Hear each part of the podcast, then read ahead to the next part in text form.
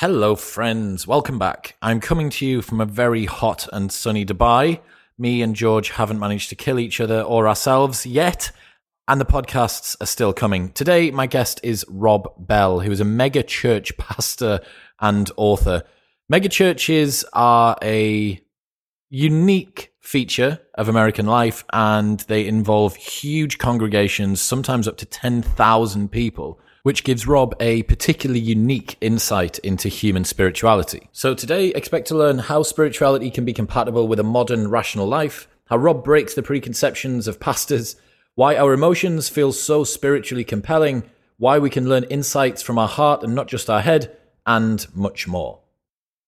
All right, quick maths. The less that your business spends on operations, on multiple systems, on delivering your product or service, the more margin you have, the more money that you keep. But with higher expenses on materials, employees, distribution, and borrowing, everything costs more. So, to reduce the costs and headaches, smart businesses are graduating to NetSuite by Oracle. NetSuite is the number one cloud financial system bringing accounting, financial management, inventory, and HR into one platform and one source of truth. With NetSuite, you reduce IT costs because NetSuite lives in the cloud with no hardware required. You cut the cost of maintaining multiple systems because you've got one unified business management suite, and you are improving efficiency by bringing all your business processes into one platform. Over 37,000 companies have already made the move, so do the maths and see how you will profit with NetSuite. Backed by popular demand, NetSuite has extended its one of a kind flexible financing program for a few more weeks. Head to netsuite.com slash modern right now. That's netsuite.com slash modern. This episode is brought to you by Whoop. I've worn Whoop for over four years now, since way before they were a partner on the show, and it is the only wearable I have ever stuck with because it's the best. It is so innocuous, you do not remember that you've got it on, and yet it tracks absolutely everything 24 7 via something from your wrist. It tracks your heart rate, it tracks your sleep, your recovery, all of your workouts, your resting heart rate, your heart rate variability, how much you're breathing throughout the night. It puts all of this into an app and spits out very simple, easy to understand, and fantastically usable data. It's phenomenal. I am a massive, massive fan of Whoop, and that is why it's the only wearable that I've ever stuck with. You can join for free Pay nothing for the brand new Whoop 4.0 strap. Plus, you get your first month for free and there's a 30 day money back guarantee. So you can buy it for free, try it for free, and if you do not like it, after 29 days, they will give you your money back.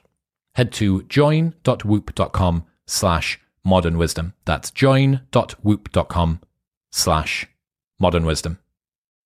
This episode is brought to you by AG1. AG1 is a daily foundational nutrition supplement that supports whole body health. Even with the best diet in the world, it is hard to make sure that you get everything that you need. And through a science driven formulation vitamins, probiotics, and whole food sourced nutrients, AG1 delivers comprehensive support for the brain, gut, and immune system. This is why Joe Rogan and Lex Fridman and Dr. Andrew Huberman and Tim Ferriss are all massive fans. They have tried every other product out there, like I have, and this is by far the best one available. Since 2010, AG1 have improved the formula 52 times in the pursuit of making the best foundational nutrition supplement possible through high quality ingredients and rigorous standards. Also, there's a 90 day money back guarantee, so you can buy it and try it for 89 days. And if you don't like it, they'll just give you your money back.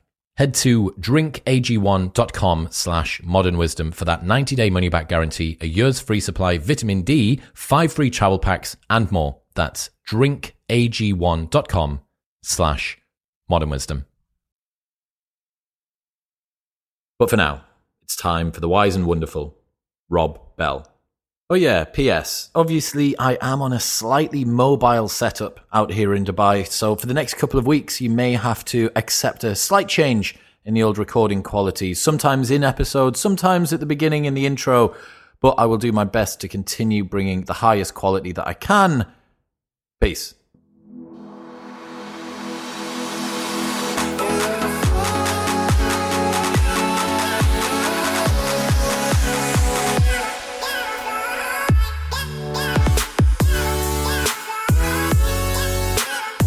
Can you tell, for the people who don't know, give us your background. How did you end up here? How did I end up here? I, from a young age, was utterly fascinated with the big questions of what we're doing here. How does this whole thing work? what is this wondrous, strange experience that we are having on a ball of rock hurtling through space at 67,000 miles an hour? And in the world I came from, if you're interested in those things, you become a spiritual teacher, a pastor. Uh, you help people explore the big mysteries. That's what I did. That's what I've been doing for a long time now. And I love it. So, books, tours, films, events, um, however, I can help create spaces where people can discover who they are and what we're all doing here. I'm in. You could have gone down a couple of routes there, couldn't you? Could have been psychology, Yes. philosophy, physics, mathematics, public service in some form or another. Yeah, and it was interesting. My dad was a judge for 44 years. So he woke up every morning, put on a suit, went to a courthouse, and presided over trials. So, so he had uh, this. I'm trying to think of the right word. This old school sense of public service. You know what I mean? Like there's this proper, dignified role that you play in society. You know what I mean? Where you you give yourself to the greater good as an act of service. In his case, the administration of justice. So I sort of grew up in this setting where you're here to help contribute. Like that was like baked into the DNA of the home I came in, came up in. Yeah, Where are you from? Where is home?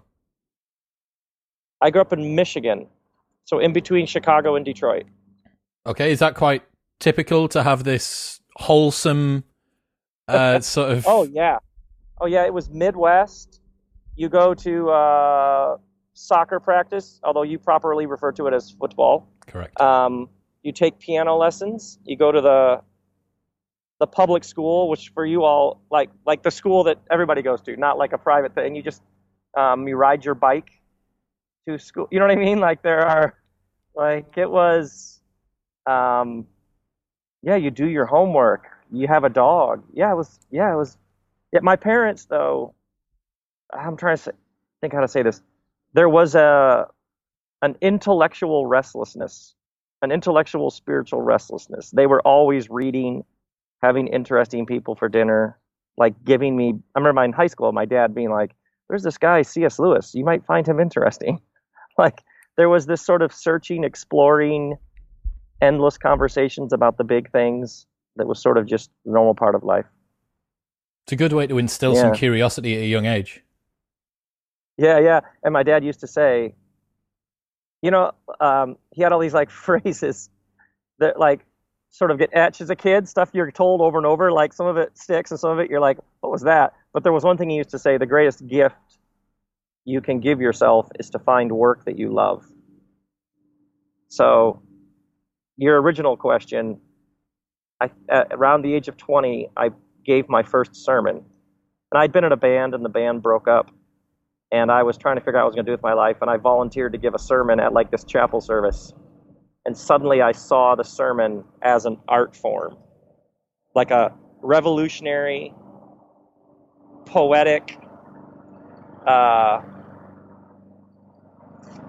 counter narrative, subversive art form. And I was like, oh, I'm going to do that. That's what I'm going to do. That's how it started. That is not what I would have typically thought of as someone giving sermons. I appreciate that Yes. my experience in church has been limited since I was in school. Um, I've I've gone when Right. I've when I've had to, I suppose, which is usually christenings, absolutely. christenings and funerals and Most weddings people, and yeah. stuff. Yeah, Um, yeah. And also, I don't really know what the equivalent in the UK would be. I re- I'm fascinated by the concept of a mega church, uh, and I want to kind Yeah. of Right. Yeah. really delve into that. What what is a mega church?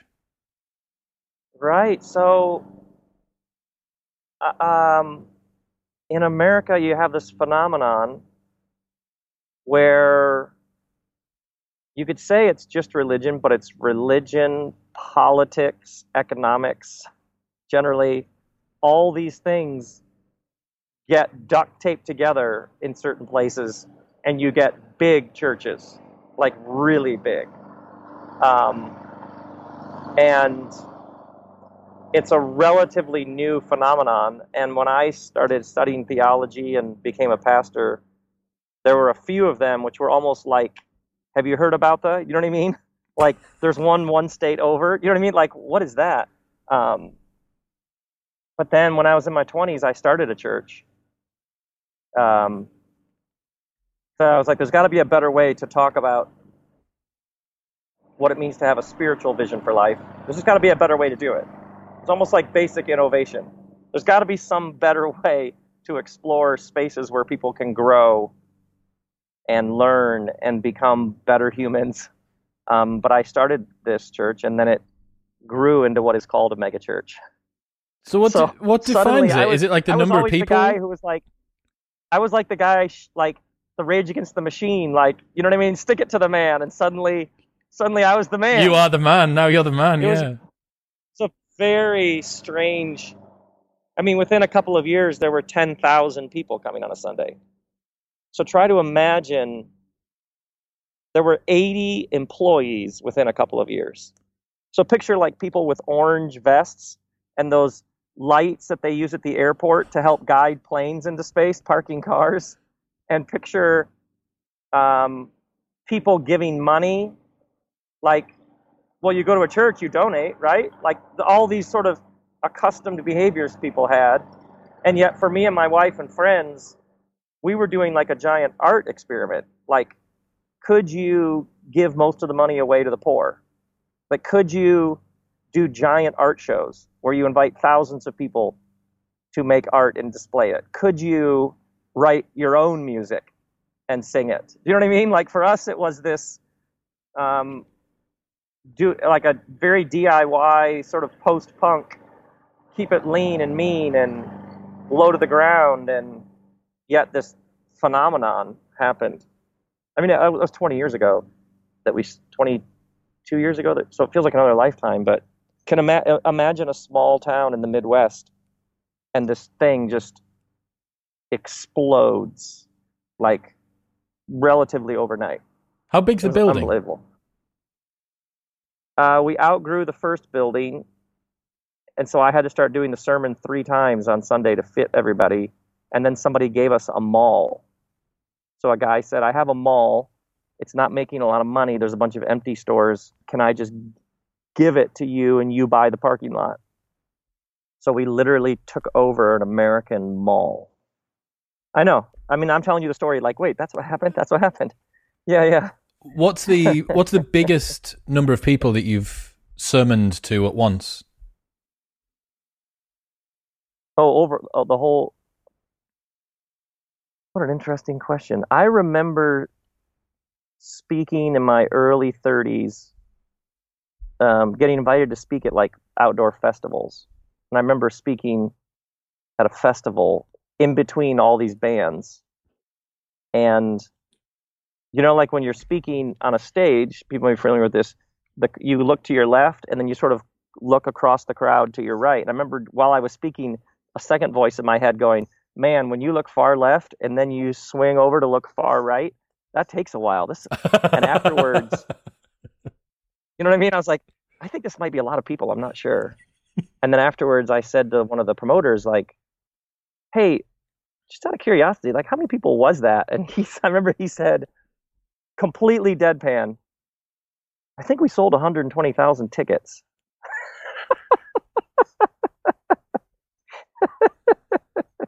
like, like he was a little fuzzy on it. You know what I mean? Yeah, I think we sold about 120,000 tickets. So I'm sure. I don't know if it was. Uh, who knows? That's insane. knows? So I mean, I like, know. again, for for me, thinking about the way that I would consider like a typical vicar, you know, like in the UK, like you know, kind Right. of this uh, very sort of regal older gentleman Yep. who he's he's got the the white the white collar, um, and you know is surrounded by oak. Everything's oak, and you've got sort of Yes. v- very kind Yes. of Yeah. baroque architecture. Um, that Mhm. that Mhm. like trying to picture my vision of the guy that stands and gives a talk at a rock concert is uh, there's a Yeah. discontinuity there. Absolutely. I remember the first time I came to the UK, fall of 2006. I was doing a short tour, and somebody had set up little gatherings, and the vicars that you described would like show up because they'd been listening to the sermons or they'd seen the films I was doing or read the books, and they would have questions, and it was so great because this love, like kind-hearted, lovely folks, like, so um, is your baptistry look? And I'd be like, mm, you know, whatever you have in your head, man, dude, love you, but like just get rid of everything you have in your head because that's I'm not gonna have any idea what you're talking about. what are the um, yeah. what are the what are the preconceptions of a mega church pastor? I know that in your book Everything is Spiritual, you talk about kind of subverting those expectations. Right. People come up to you and basically say, You're not what I expected. What did they expect? Right, right, right. Well, what happened, like in the book when I talk about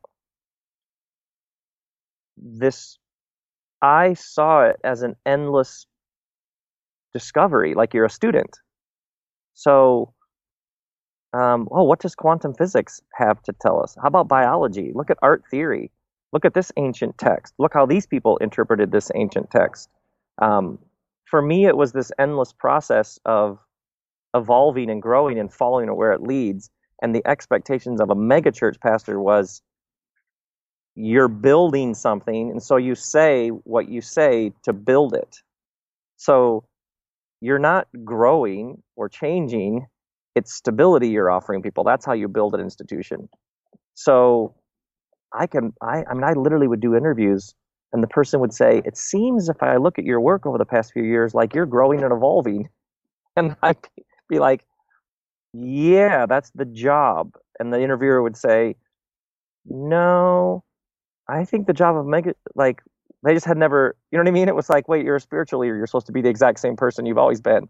It's like, no, the job is to grow. that's that's what we're doing here.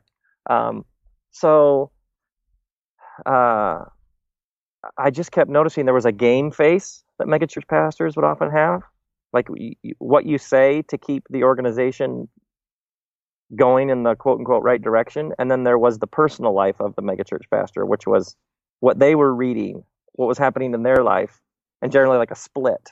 Almost like they'd step on stage and have a persona and step off the stage and be this other person. And right away I was like, I'm I can't do that. The only way it works is to have it be this authentic, genuine path of discovery, and I'm sharing with people what I'm learning, and you follow it where it goes. It's the, that's the only only game to be playing here. I get it. Yeah, and it was very difficult, very painful, very. Yeah, it was it. It was very very difficult to be in this. I'd even created it, so it was very. I don't know what the word is, limber or flexible, and yet it still had all of these cultural assumptions that I couldn't do. Yeah, it was, it was very painful for a while there. I think typically whenever you have an organization that gets large, anything like a big sports team, you know, like you have a big sports complex that's yes. got a, a, bunch of different junior leagues in it, and an adult academy, and a junior academy, and a fourth, second, third. Yeah. You know, like when you have that, inevitably it's harder to enact change. There's more politics that need to be played around with, and the realm of religion, spirituality, uh, metaphysics, that is not there is like a you know the um, law of conservation. There's like some sort of fundamental law to do with the amount of bullshit that you're going to have to deal with when an organization gets to a certain size and it gets this kind of critical mass. Absolutely. Uh, and you're not you're not exempt from it either. Oh i love it. I mean let's talk about your premier league right now. Like look at manchester united. Ole all Ole's got to do is win games but then is that comment that he made actually a reference to the board is he actually saying to Ed, you need to give me more money in the transfer window? And then how about the academy? And there is no director of football development who should be developing an academy. That's why we're having to go out. Like, it's like, no, no, just win games. And he's like, no, no, no, this thing has got more layers. I've got more pieces. Um, yeah, yeah, the thing gets unwieldy at some level. It really does. Very normal thing. So, so religion is not unusual in that regard. No, not at all. What does the word spiritual mean to you?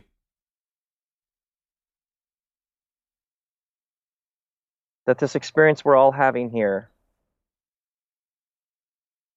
It's dodgy and awkward and heartbreaking and strange and takes all these unexpected twists and turns and failure and pain. And yet, there's something just below the surface that never stops inviting you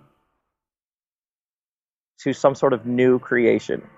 So when I ask people, what are the three or four or five events that have most shaped you into who you are? What people always, people never talk about, well, I got a pay raise or I went on holiday.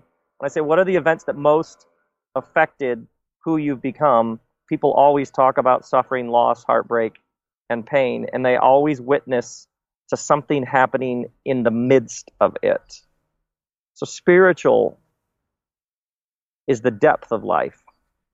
It's this animating energy that's been moving the universe forward for 13 billion years as it endlessly expands, present around and in each of us, and never stops inviting us to new futures and new imagination and new possibilities. That's a really short slash long answer. Yeah, but for I... many people, spiritual. For many people, when they were told spiritual, they think of something otherworldly, leaving this place. Not, but spiritual is economics, politics, art, earth, soil, regenerative farming, how we care for the vulnerable and our midst. Spiritual is the depth of all of life. It's the thing happening just below the surface in pretty much everything. I think the difficulty that a lot of people have with the word spiritual is that it kind of comes attached with a ton of baggage, right?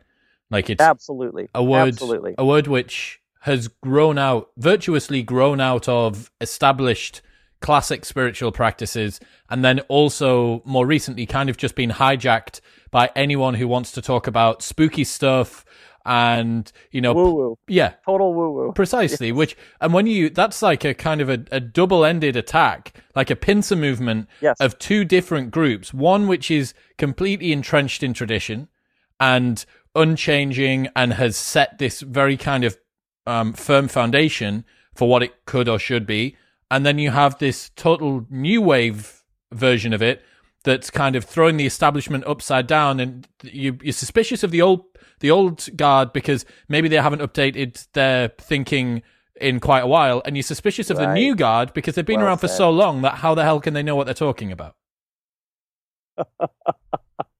you have just done a brilliant job of summarizing a world of philosophy and current thought. Yeah, the one says this is how it works there is nothing new or innovative or adaptive. Just follow these rules, come to our services at this time, obey.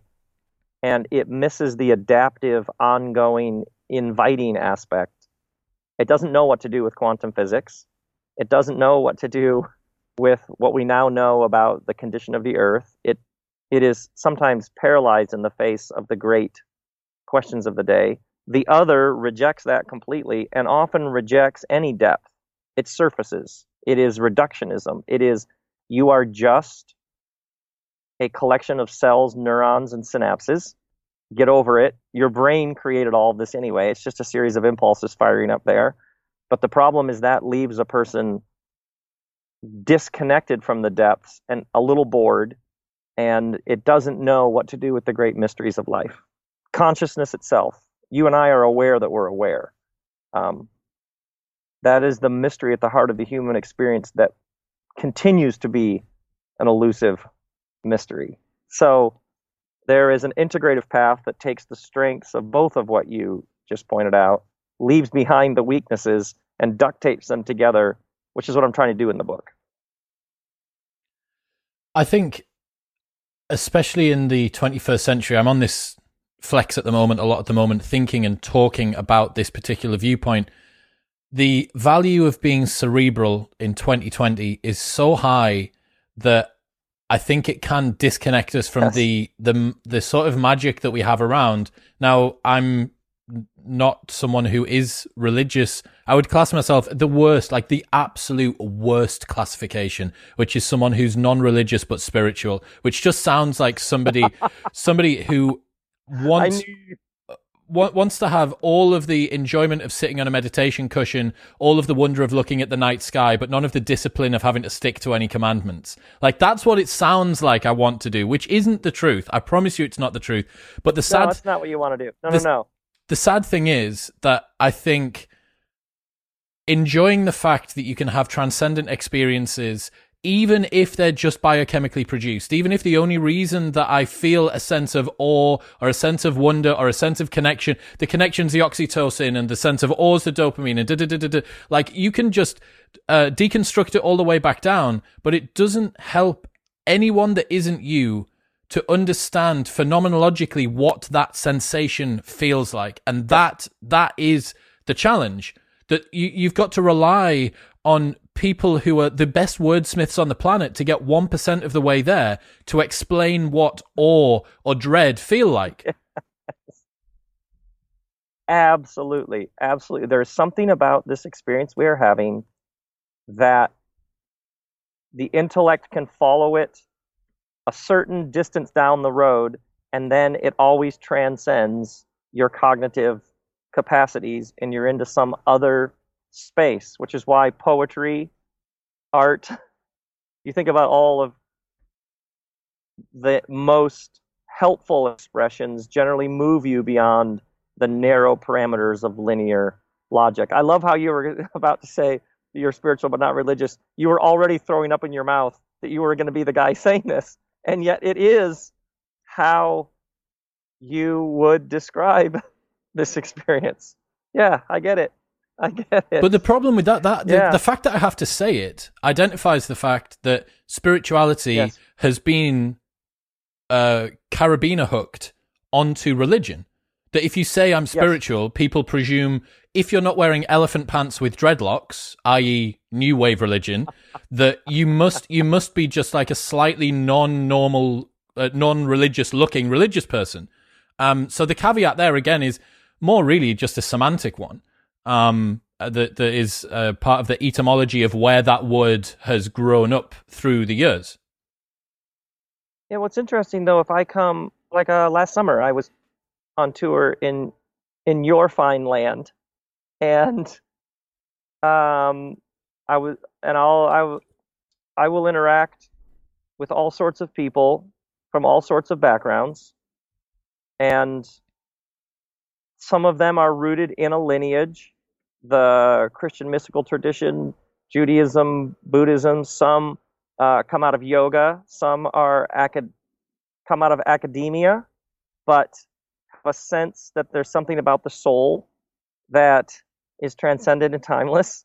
Um, there is a common space where all these people meet exactly what you were describing. And some came in through science, because they were like, wait a second, this can go pretty far, but then there's something else going on here. Some came in through religion, some came in through Joseph Campbell and mythology, and look at this experience we're having, and look at the ways in which people have named this. Some have just have a, had an intuitive sense their whole life of what you're saying of the transcendence. So they're just like, just give me a cushion. Let's talk about that. yeah, yeah. There there is a new space with all sorts of people who are exactly what you are describing. And it's not weird and it's not woo woo and it's yeah, yeah, yeah. So that's that's that that is um it's a pretty exciting thing happening. I think so. But your analysis your analysis is spot on. Good. I'm glad. Uh, you also you you know you might um I was thinking when you were just talking you made an interesting point. I do these sessions where people um, I was doing them in person now with the world the way it is on Zoom, where people tell me what they're working on and how they're stuck. And then I sit with them and, and watch while they get unstuck. And the whole premise is I don't know who they are or what they do or any background on them. So they just tell me, Hi, I'm so and so. This is what I'm working on. And it might be an artist, it might be a CEO, it might be a heart surgeon, it might be a guy who has a podcast like you, and then they generally takes them about two minutes to explain what what's the stuckness. But what I think what you might find fascinating is when I invite them. Sometimes I'll even use an image like to sink down from head into heart. Um, because there's all this chatter in our heads. There's self doubt, there's criticism, there's the voice of the expert on our shoulder telling us how it's supposed to be done. But you would find it fascinating how many people, when all I say is, so sink down into heart, whatever that means to you, and tell me what you find. How many people instantly find clarity? Like it's almost like they go into a deeper part of their being than just that lovely synapse firing. You know what I mean? Absolutely, man. I mean, and, you know, to, I mean, I I see it again and again and again and again and again. There's all this clarity right there in the person. Again, to to drive home the point that I made earlier on, because I'm reflecting on it as you as you speak. I don't, and you don't need to either attach some otherworldliness if that's not your inclination. You don't need to attach something right. in order for this to not be effective and real.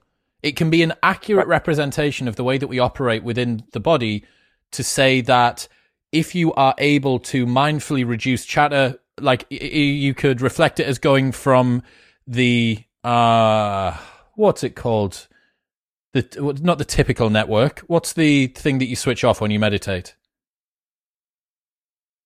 People are going to be screaming it into question. their into their AirPods. Uh, there's there's two there's two systems that work in the brain, and um, when you meditate, you turn off one and you turn on another one. That is a um, a way that a neuros a neuroscientist would look at you and say, "This is what is specifically yes. happening in the brain." The fact that you have created a narrative, you've like personified the um thought process, right, into kind of words that seem a little bit easier for people to understand. If they're to say, right, I need you to switch off your autonomic nervous sense and, you know, do, we, we need to really focus right. on getting the, the parasympathetic response moving and we need to blah, blah. like, you know, people don't know what that means. And we live, right. we live our lives in stories. This is something that Jordan Peterson talked about in a live, a live um, event I went to see him at. He said, Thomas the Tank Engine has a face why does Thomas the Tank Engine have a, have a face? He's a tank engine. He doesn't need a face, but we gave him a face because we personify things. Yes. You know, you yes. think yes. you you talk about your car in that way. You say, oh, you know, she doesn't like being in the cold, like, or you know, you you talk about the the cooker in that way as well. Like you give things, you bestow upon them personalities. Um, and I think that rejecting that, rejecting the fact that we have to use, we are storytelling creatures. We have to use things that are narrative based. Um, Absolutely. In the face of scientific truth, you know, in a, a, a enlightened world, I think that you lose a competitive advantage there because it's quicker and easier for me to know what you mean when you say sink down into your heart than for you to try and explain to me how the parasympathetic and sympathetic nervous response works. Yes, yes, and that is absolutely well said. And that if you can if if you if a person can read that not through the lens of frustration, how come there are all these different ways of naming these experiences and see it as this is like this is part of the joy of life. Look at how those people named that.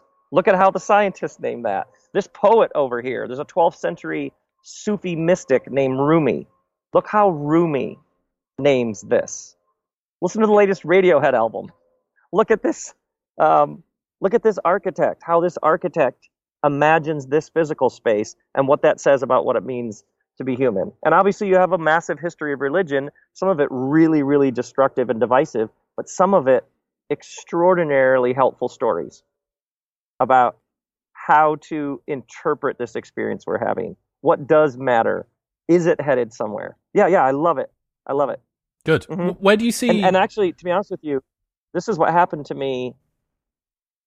Going back to that mall and all those people, is I kept noticing.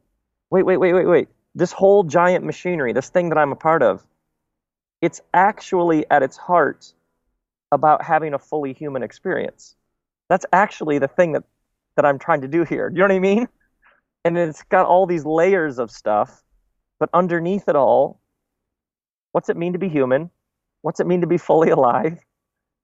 Where is the joy and meaning and satisfaction?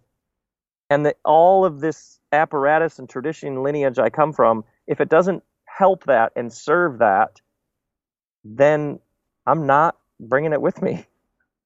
It became this like, does it help? Does it? Okay, great. Otherwise, not interesting. But yeah, that was a huge thing that happened to me. Where do you see most people going wrong on a spiritual journey? Wrong, probably stuck in categories that that it's right or wrong, versus who are you? What has what's in front of you? What's the next step? What's it look like? So, okay, let's use the phrase wrong. My experience, most people, it becomes way too complicated. They get stuck in their head and they literally argue their way out, argue themselves out of the next step, which is generally fairly straightforward. So oftentimes they have a script they were handed, family, authority figures, professors, mentors, experts, their boss that's like this is this is how you play the game and yet something within them knows they're here to do something slightly different. So there's this tension. Or they simply kept going and the people around them at some point stopped and settled. Uh, they kept exploring, kept growing, kept searching. And most of the time, that's what's interesting. So, your path, if we were going to why you're doing this today, talking to me, I imagine there were key moments when you were like, um, I sense this is how Chris does it. And there were probably key moments when you were like, I know everybody around me is like, this is the direction to take, but something within me knows this is the direction to take. And you either don't take that direction, and something within you dies, or you take it and all the risks and pleasure and everything that comes with it. Yeah, that's how that's why I would say for many people it got way more complicated than it actually is. I think this loops back to what I was saying before about how much we value being cerebral. Um, you know, I I love you, you being yes. a, a, utilitarian. Yes. I love the um the cold comfort of rationality, as Pierce Brown puts it in his fantastic Red Rising Absolutely. series. Um, Absolutely, I, I like the the comfort blanket that having input process output gives me because it allows me to try and bring some sort of order to chaos that's going on in the world. But what you've touched on there is a very easy test for people that are listening and are thinking, yeah, this sounds good, mate, but I'm not really for that whole kind of spirituality thing many of the best decisions that we've made are built on gut instinct. Now, gut instinct is like this weird, bizarre aggregate of all yes. of the subconscious yes. experiences and the the yeah. wisdom that we have accrued. You know, you, you're speaking to someone, and you if you just feel something's off. I don't know what it is. I just don't feel walking down the street. You see some guy on the right hand side. You're just not really too sure about what it is. And if I said, "Why did you cross the street? What was the reason for you crossing the street?" You Thank would you. say, right right, right, right. I don't know. I don't know the reason that I crossed the street. I just felt something was wrong. Right. Okay. So what are we talking about here? Are we talking about super spooky plasma energy like Rhonda Byrne in The Secret? He was giving off the, the magnetism that was negative to my polarity. Or are we just talking about the fact that your body is able to sense things that the prefrontal cortex right at the beginning, the front of your head isn't able to rationalize and isn't able to articulate? Now, really that I think helps us to redefine spirituality away from Thank all you. of all of the trappings that it perhaps yep. had before, and yep. it's something that's a little bit yep. easier for us to understand. Abs, you have done a lovely job of summarizing my work for the past twenty five years. Yes. Some some call it yes. some call it uh, trans rational.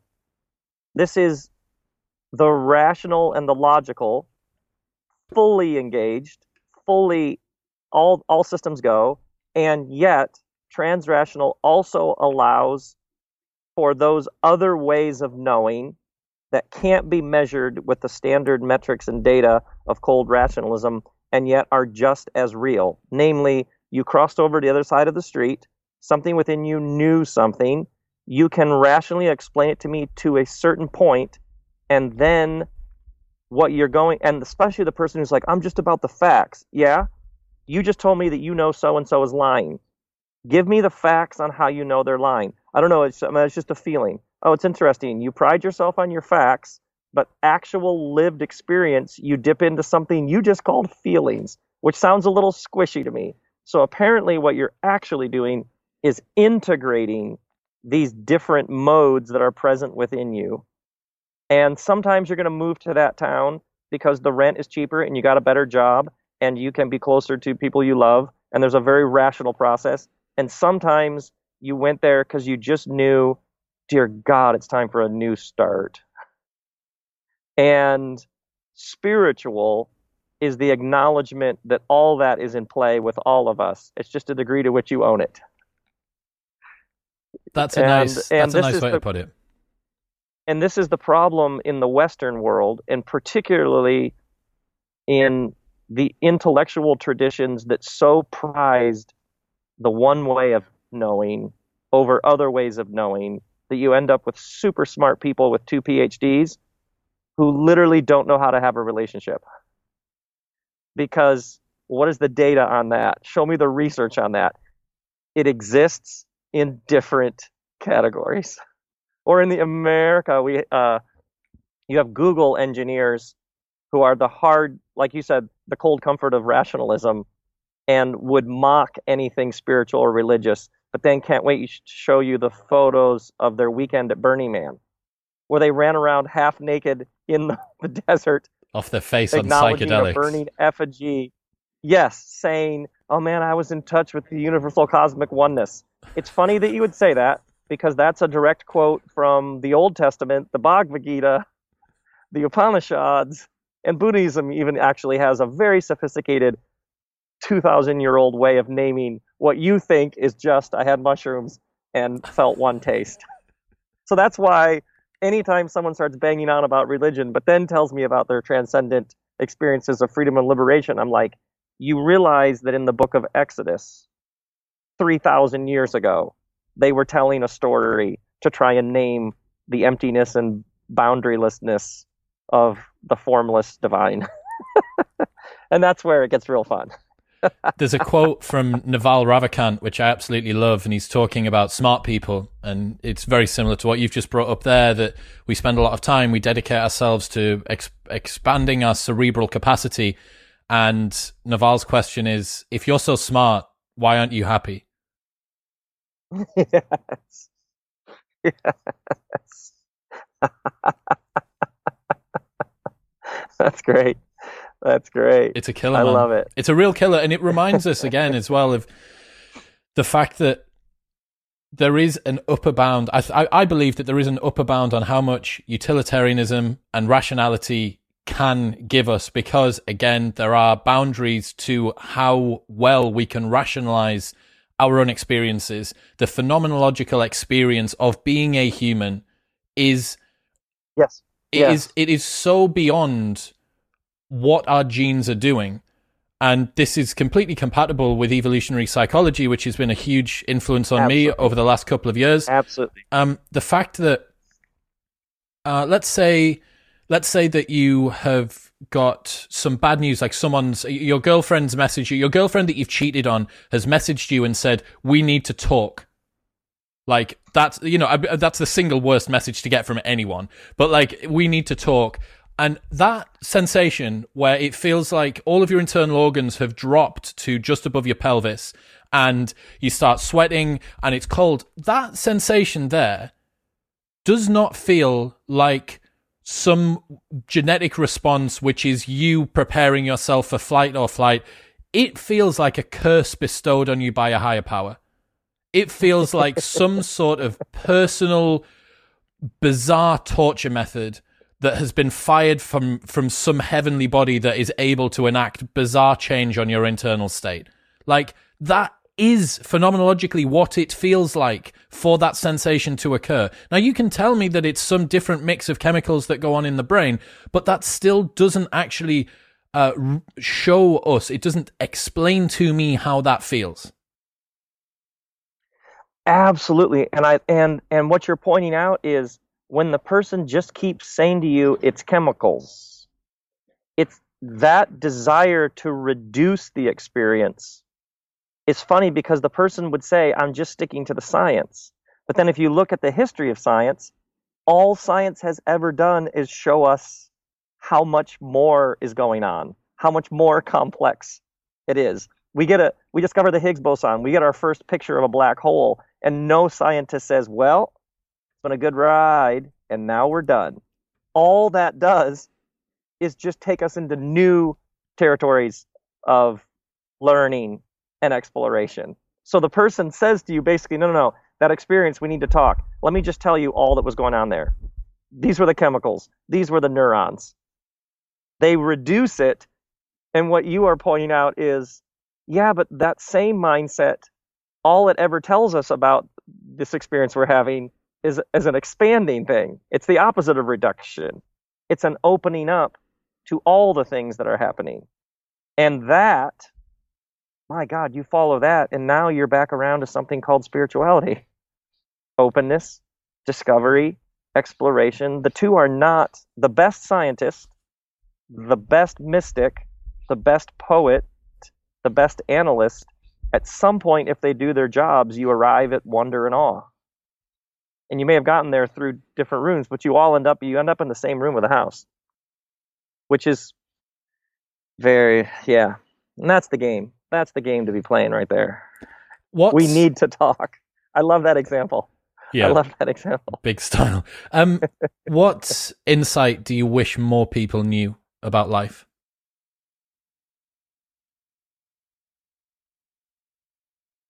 that there is more going on in any present moment than anybody is actually aware of. In all the great wisdom traditions, take every yogi, mystic, sage, monk that went up and lived in a cave. You know what I mean? The image. They went up and lived on a cave to find the real answer to life. They never, ever come down from the mountain. A friend of mine has this great story where she says, None of them ever came down and said to everybody in the village, Hey, I, I got the message. I figured it out. And here's the thing we're totally fucked. Like, no one ever comes down. They only ever come down and say, Here, now. Like, right here.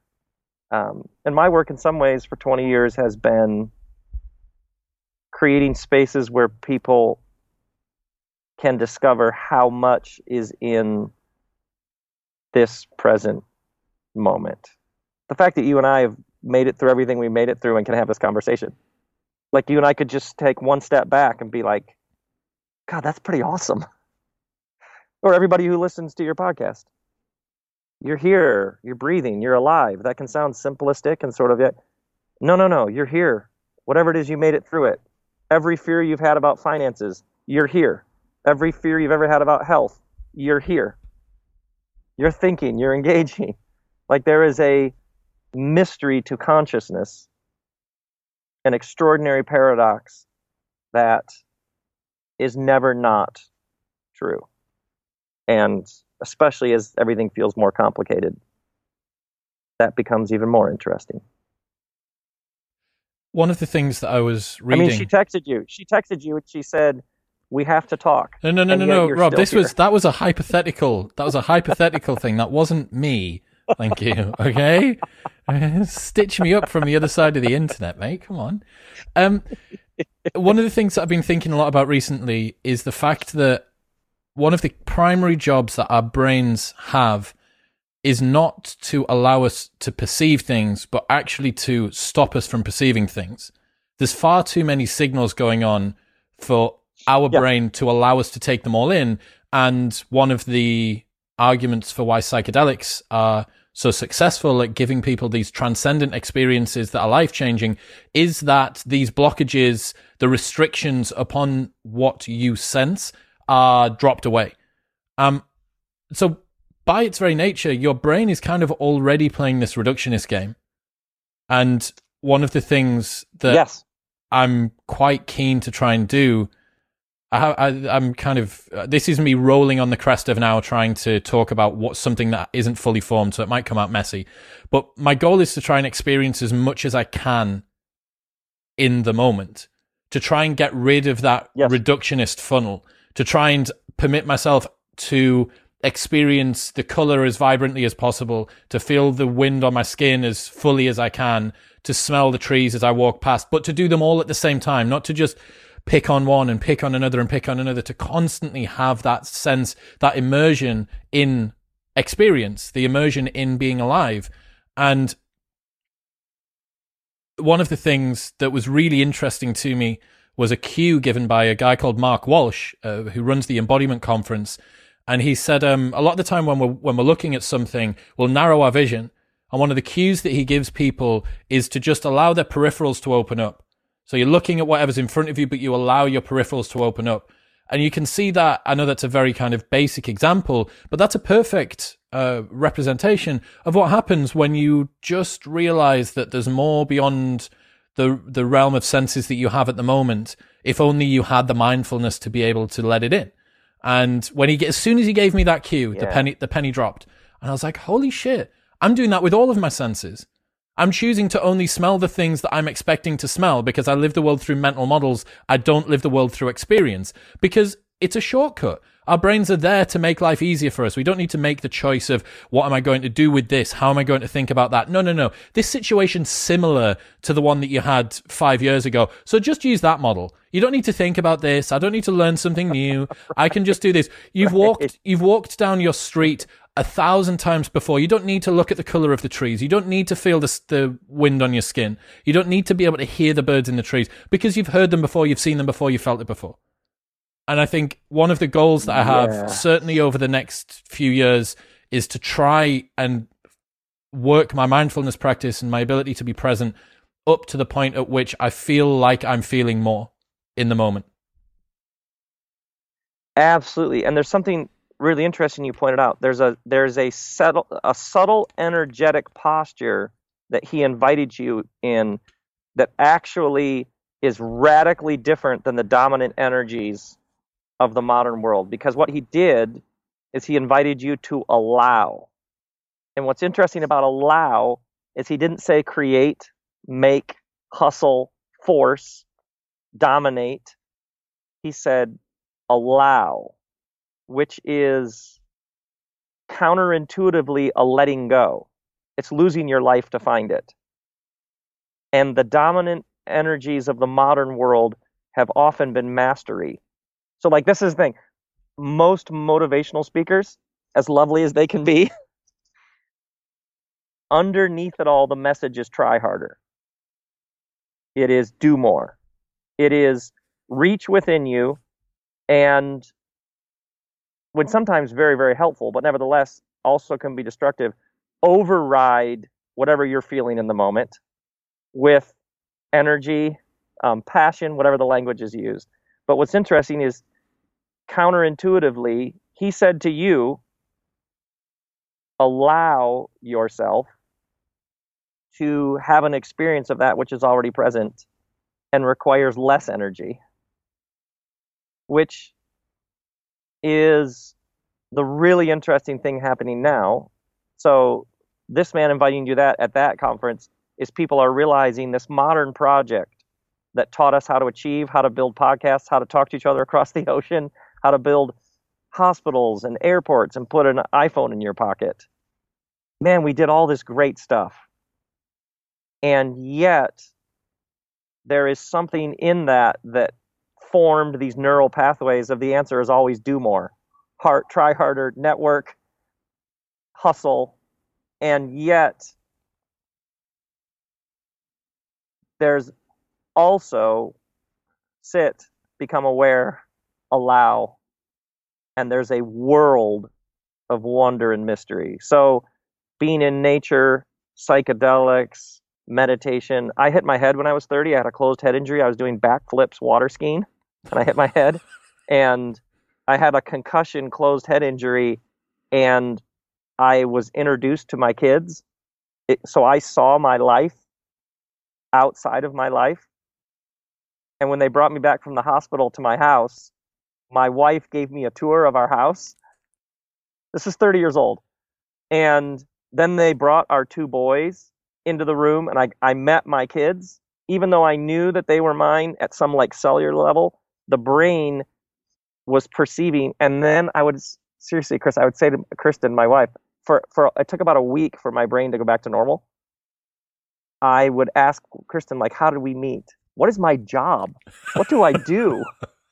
and I had an altered state of my brain couldn't um, do the past. That was too much energy, and past is where regret is. And my brain couldn't do future, which is where all the worry is. My brain could only be here. And like you're saying, all the brain could do was allow the moment to be what it is. And it changed everything for me. It was that was right when the mall thing was like at its sort of fevered peak. And it was like, oh my God, this whole thing that I'm doing over here, there's these present moments that I'm in endlessly because the only place you can be is now. And there's more than you could ever handle right here. I should probably be talking about that. yeah, man. I mean, again, to to yeah. uh, how to paraphrase Naval Ravikant's quote about the hustle porn people, like they wouldn't have put the wick all the way through the candle if you weren't supposed to burn it at both ends. If you're working so hard, why aren't you happy? Right. Like if your right. if your work and the volume of work that you're getting done is some form of achievement, why aren't you happy? Surely you should be more happy. You're working harder. Like the work should be in service of something which is fulfilling and enjoying. So if you're working so hard, why aren't you happy? Whatever that graph is, they don't just follow each other neatly. There's some way in which they start wherever, and then they just Divergent. fly off in yeah, different yeah, directions. Yeah. Your XY graph just goes to just yeah, just get shredded. I get it. Rob, man, I've really enjoyed today. Uh, people want to check out your work. Obviously, everything is spiritual. Who we are and what we're doing here will be linked in the show notes below. Anyone wants to go and check that out on Amazon, where else should they go? Uh, my site, robbell.com, has all the episodes of the Robcast. We just released a film called An Introduction to Joy, which is about the pain and suffering and temporal fleeting nature of life and then there's all sorts of sessions and there's a new writing class coming and all that stuff. So robbell.com amazing. I'll link that below. Rob thank you for today. I loved it. I loved it. You had i you had such wonderful things to say. I'll, I'll be thinking about them all day